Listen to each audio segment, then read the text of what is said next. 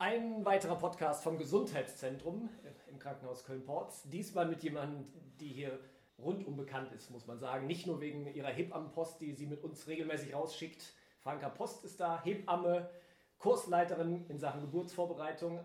Vorher noch der Tipp, äh, die Hebammenpost sollte man echt abonnieren. Das ist eine äh, unterhaltsame und informative Geschichte.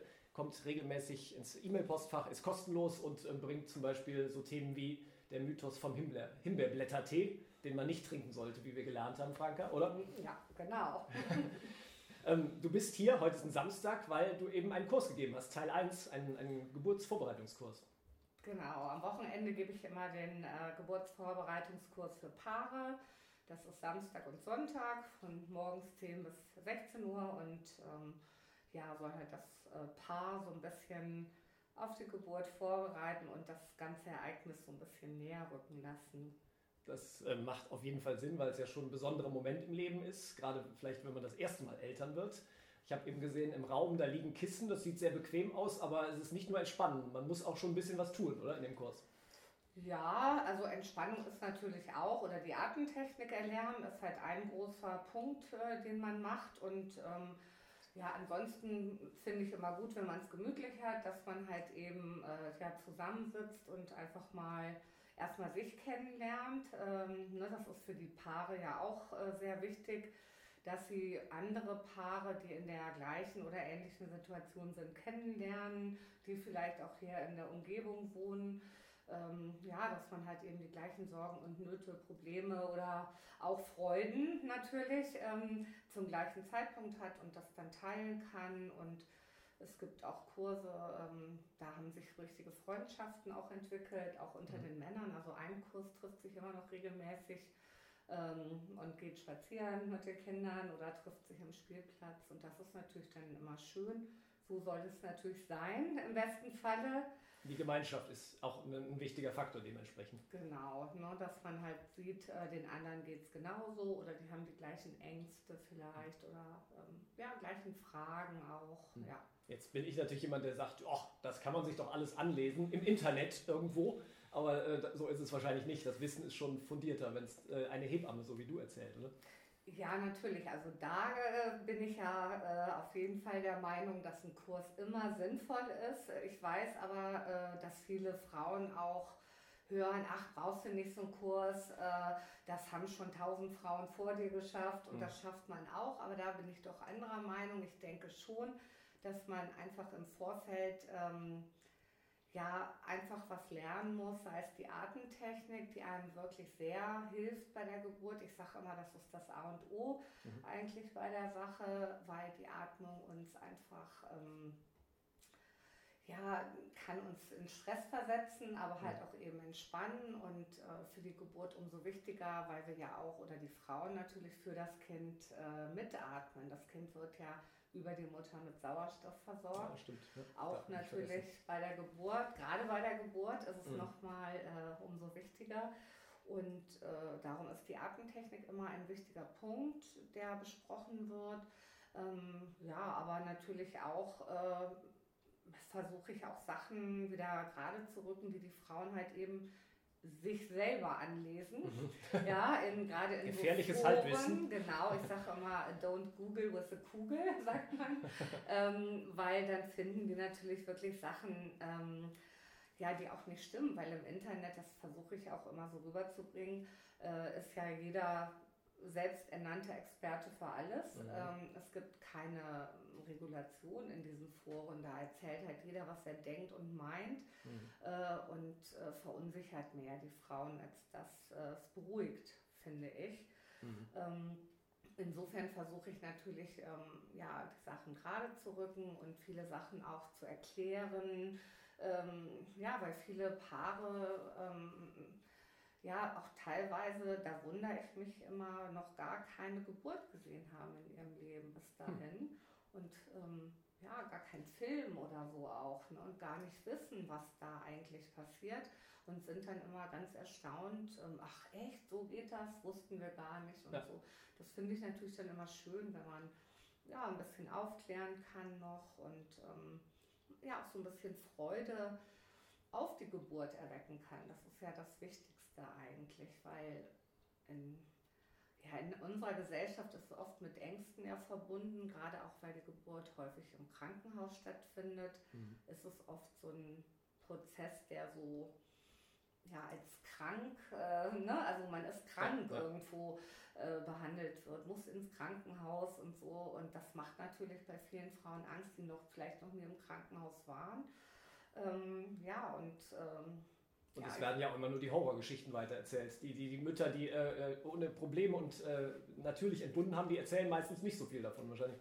Richtig, ne? da gibt es ja auch so eine Regel, glaube ich, dass äh, schlechte Geschichten irgendwie 17 Mal häufiger erzählt werden als gute, ja, und das macht natürlich Angst, ähm, gerade auch in der Familie, also viele äh, Mütter erzählen ihren Kindern dann oder ihren Töchtern mhm. vielleicht von den Geburten äh, und machen dann eher mehr Angst auch oft. Ne? Also das äh, sehe ich schon. Und Angst ist immer ein ganz schlechter Ratgeber, ja. Mhm. ja.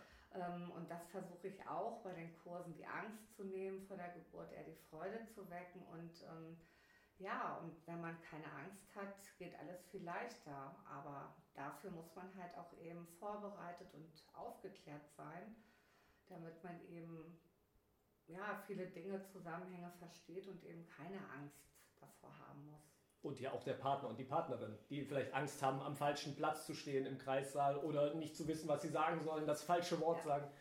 Genau, das ist auch immer so ein Punkt, äh, der äh, von, von den Männern, also ich frage immer am Anfang des Kurses so ein bisschen, was jeder besprechen möchte. Mhm. Also ich frage immer rum, was ist denn euer wichtigster Punkt, den mhm. ihr lernen wollt oder mitnehmen wollt. Und da kommen die Männer oder Partner schon immer, ähm, dass sie sagen, ja, ich weiß nicht, wie kann ich meiner Frau helfen oder ich will da nicht dumm rumstehen oder nur Händchen halten. Mhm. Und da sage ich immer, da gibt es sehr viel zu tun. Gerade heutzutage bei dem Hebammenmangel ist es so, dass oh ja. der Partner auch viel äh, übernimmt, was vielleicht früher durch die Hebamme geleistet wurde, mhm. sei es Massagen oder auch Begleitung bei der Atemtechnik und so weiter. Mhm. Und da gebe ich denen teilweise eine richtige To-Do-Liste an die Hand, dass ich sage, komm, ihr könnt darauf achten oder ne, ist oft schon damit getan, die Hand auf den Bauch zu legen, weil es einfach leichter ist zu spüren, da muss ich hinatmen. Mhm. Ähm, ja, und dass der Mann auch praktisch oder der, der Partner, es muss nicht immer der Partner sein, es kann auch eine andere Begleitung natürlich sein, mhm. die halt ähm, ja eine enge Verbindung zu der Gebärenden hat, ähm, äh, die halt einfach, ja, einfach die Stimmung hält und einfach mhm. so ein bisschen zu Hause vermittelt und Nähe in der Umgebung, in der fremden Umgebung. Mhm. Und äh, eine, eine gewohnte Person, die man kennt, genau, die einem die Sicherheit man, gibt wahrscheinlich. Die einem Sicherheit gibt und die auch natürlich ähm, ja, einen so ein bisschen beschützt auch oder Sachen für einen regelt, wenn man vielleicht selber ähm, nicht mehr in der Lage ist, irgendwie vielleicht seine Wünsche zu äußern, dass da auch der Partner ins Spiel kommt und, und ja, so ein bisschen der Frau in allen Belangen einfach hilft. Ja, du hast ja, gesagt, also der oder die Partnerin bekommt eine To-Do-Liste, äh, bekommt ja. bei dir in den Kursen auch die Gebärende eine To-Do-Liste. Also es gibt, ich, ich äh, ja. habe immer die, die, diese Geburtstasche im Kopf, die man mitbringen kann. ja, aber nein, die bekommt keine To-Do-Liste. Okay. Ich sage einfach nur, ähm, dass sie ja gebären kann. Also wir mhm. können das ja, das ist in unserem, ja, in unserem Programm ja drin, seit Jahrtausenden von Jahren können wir das eigentlich, aber ja. wir vertrauen oft unserem Körper nicht mehr und mhm. denken, die Hebamme, der Arzt oder der halt gerade da ist, kann das vielleicht besser oder mhm. weiß es besser. Und das stimmt ja nicht, sondern unser Körper kann das und ähm, ja, und kann das Programm abrufen und da muss man einfach Vertrauen wiederfinden in, in sich und den Körper und, mhm. und einfach auch auf seinen Instinkt so ein bisschen hören ne? und sagen, ach, das tut mir jetzt gerade gut, das möchte ich machen. Mhm. Und ähm, da versuche ich die Frauen auf jeden Fall zu unterstützen und ähm, ja, so ein bisschen mh, hm, die Selbstbestimmung auch äh, zu geben. Ich äh, habe immer das Gefühl gehabt, ähm, dass viele Frauen ihre Verantwortung an der Kreisleitür abgeben und mhm. praktisch ja, sagen, hier, mach mal, entbinde mich mal, so ungefähr. Ja. Ähm, dabei ist es ja eine aktive Tätigkeit und ähm, ja, und derjenige, der das Kind bekommt, weiß es eigentlich am besten. Und ähm, da möchte ich halt auch so ein bisschen Vertrauen wieder schaffen in den Körper, in die Fähigkeit, aber auch natürlich, um Wünsche zu äußern, wie mhm. man es gerne machen möchte und wie man das auch vertreten kann mhm. ne, vor der ja, vor der Hebamme, aber auch vor dieser Routine. Ne? Das ist mhm. natürlich auch ein Feind äh, der Geburt, ist ja auch immer die Routine im Krankenhaus. Ja, jeder Fall ist anders, ja. Genau, ne? und da ähm, versuche ich die Frauen zu ermuntern, dass sie einfach auch ja, auf sich hören und das, was sie sich vorgestellt haben, auch versuchen so zu, zu machen. Hast du noch einen Überblick, wie viele Geburten du in deiner Karriere schon begleitet hast? Wahrscheinlich nicht, oder? Nein, am Anfang hat man noch so äh, vor 25 Jahren, ja, da hat man noch so ein Buch geführt, aber das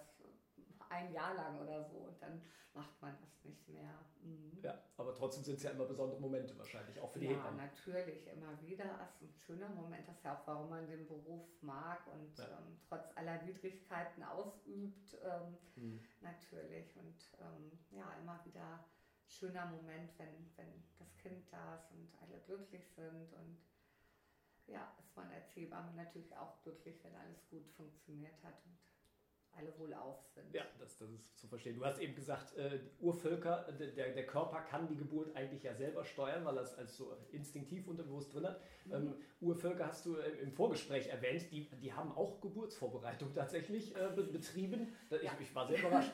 genau, also das, äh, genau, die gehen nicht unvorbereitet in eine Geburt mhm. rein. Ähm, da gibt es zum Beispiel ähm, äh, ja, so Naturvölker, die dann auch den Damm praktisch vorbereiten auf die Geburt. Mhm. Die nehmen so Kalabassen, das sind so Kürbisse in verschiedenen Größen, die getrocknet werden und die werden dann auch genommen, um halt eben den Damm zu dehnen, so wie mhm. wir das kennen als Dammmassage. Mhm. Und so, das machen die auch. Also da geht keiner blauäugig natürlich in, in so eine Sache rein. Und ich denke, je mehr man vorbereitet ist und auch weiß, was einen erwartet, ähm, desto leichter kommt man halt durch die Situation und ja, und hat auch das Gefühl, nicht die Kontrolle abzugeben, sondern mhm. spürt, dass man selber auch die Kontrolle über vieles hat. Wie lange geht so ein Geburtsvorbereitungskurs? Es gibt den Wochenendkurs bei uns, aber ähm, was, also was die Krankenkasse ähm, unterstützt ja oder zahlt ja für die ähm, Frauen einerseits äh, den Geburtsvorbereitungskurs und mhm. sieht dafür 14 Stunden vor mhm. ähm, und auch bestimmte Themen natürlich, die besprochen werden müssen. Es geht ähm, nicht nur um die Vorbereitung, es geht auch ein bisschen, was danach passiert. Ich sag mal Wochenbett oder mhm. äh, Stillen natürlich sind so Themen, Babyhandling. Mhm. Äh, sowas wird auch besprochen. Ja, also 14 Stunden ist so das, was die Krankenkasse maximal bezahlt. Ähm, dann gibt es natürlich aber auch Crashkurse, die nur einen Tag gehen. Da, ne, das ist oft, dass ähm, Frauen, die vielleicht schon geboren haben oder wo die Geburt schon länger zurückliegt, dass sie einfach nochmal so ein bisschen auffrischen wollen. Mhm. Ähm, früher habe ich auch Kurse gegeben für ähm, Frauen alleine, die halt auch schon Atempause habe ich den Kurs genannt. Das mhm. waren dann einfach Frauen, die schon geboren haben und sich einfach ähm, ja, nochmal untereinander austauschen wollen, ein bisschen Entspannung auch äh, erlernen wollen. Hm. Wird es einfacher mit der äh, wiederholten Geburt oder ist es immer wieder äh, ein, eine, ein bisschen auch Glück, wie lange sie dauert, die Geburt, wie anstrengend sie ist? Ja, mit Sicherheit. Also da, das hat man nicht äh, alleine in der Hand natürlich. Auch das Kind äh, spielt natürlich eine Rolle und die hm. Faktoren auch, äh, die da sind. Aber ähm, prinzipiell ist es schon so, dass ähm, die äh, erste Geburt meistens immer die schwierigste und längste ist, würde mhm. ich schon sagen. Mhm. Auch ja nochmal ein Argument dafür, dass man sich einen, einen ja. Kurs mal gönnt und ähm, genau. mit einer Expertin wie dir spricht und zuhört einfach. Genau, und dass man da auch dann irgendwie so ein bisschen das Ereignis äh, näher bringt, so als Paar, dass man mhm. sich einfach konzentriert, dieses Wochenende oder so, dann äh, rückt das alles so ein bisschen in greifbarere Nähe, was halt vorher noch in der Ferne ähm, Nebel irgendwie liegt. Ja, ja man, man hat neun Monate oder zehn sind es ja eigentlich. Genau, Zeit, äh, das braucht, zu machen. Ja, die braucht man auch, ne, um sich darauf äh, vorzubereiten. Gibt es eine, eine, eine, äh, Schwangerschaftswoche, wo du empfiehlst, dass man den Kurs macht oder kann man den eigentlich auch schon in der zweiten, dritten, vierten, fünften machen? Nein, natürlich nicht. Also da sollte man schon ne, ein bisschen warten. Also wenn man jetzt so einen äh, Kurs, gibt es ja auch Kurse, die ähm, fortlaufend sind, die dann vielleicht über äh, sieben Wochen oder so gehen. Ne? Mhm. Und äh, da sollte man natürlich früher mit anfangen. Diese Crashkurse, die werden eher so ein bisschen am Ende äh, gemacht. Ich hatte jetzt zum Beispiel heute Frauen, die waren in der 29. Woche und ähm, eine war auch schon in der 37. Also da ist die mhm. Spanne groß, wie es halt eben terminlich natürlich passt und natürlich auch, wenn man einen Kurs bekommt. Ne, die sind sehr ja, begehrt. Ja, genau. Das sah man bei dir. Eben war es gut besucht und ähm, äh, verschiedene ja. Wochenenden hintereinander sind immer ausgebucht. Ne? Ja, das stimmt. Ja. Ist das schlimmer geworden, dass, dass, die, äh, ja, äh, also, dass die Menschen schon, weniger Plätze finden? Ja, das ja einfach durch den Hebammenmangel bedingt ist natürlich mhm. auch ähm, ja, die Geburtsvorbereitung machen nicht viele Kolleginnen oder auch Nachsorgen. Ich habe mal gehört, das habe ich aber jetzt nicht verifiziert, aber mhm. ich habe mal gehört, dass hier in Köln gerade auch ähm, 40 Prozent der Frauen, die eine Hebamme suchen, auch gar keine finden. Wahnsinn, ja. das ist viel. Mhm. Ja. Tja, umso besser, sich frühzeitig bei uns äh, zu melden und einen Kurs mit dir zu buchen. Kann man auf der Webseite vom Gesundheitszentrum machen, gesundheitszentrum-khports.de.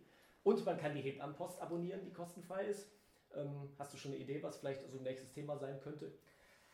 Ja, ich habe ja immer so äh, das ewige Thema, wann äh, fängt man an äh, mit der Beikost? Das ist mhm. so die ewige Frage, wie lange soll gestillt werden? Da dachte ich, da gibt es auch neue ähm, Empfehlungen von einer großen, ähm, von der großen Kinderärztlichen Gesellschaft aus mhm. ähm, USA, dass man eben sechs Monate voll stillen sollte und so weiter. Und da wollte ich vielleicht mal drüber schreiben, weil das heutzutage immer so, ein, so eine Frage ist, die viele umtreibt. Das glaube ich. Kann man sich darauf freuen. Klingt nach einem spannenden, informativen, unterhaltsamen Thema. Und ähm, ja, vielen Dank, Franka, dass du bei, dabei warst beim neuesten Gesundheitszentrum Podcast.